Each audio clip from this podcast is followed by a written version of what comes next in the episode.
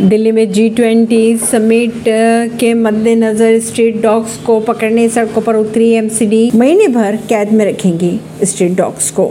दिल्ली में G twenty summit को लेकर तैयारियाँ जोरों शोरों से चल रही है। इसी बीच एमसीडी की तरफ़ से वेन्यू और होटल के पास से सभी स्ट्रीट डॉग को हटाने की कवायद जारी है। इन स्ट्रीट डॉग्स को एक महीने तक कैद में रखा जाएगा। समिट खत्म होने के बाद वापस सड़कों पर छोड़ दिया जाएगा। एमसीडी के इस फैसले का भी विरोध किया जा रहा है। परवीन नई दिल्ली से।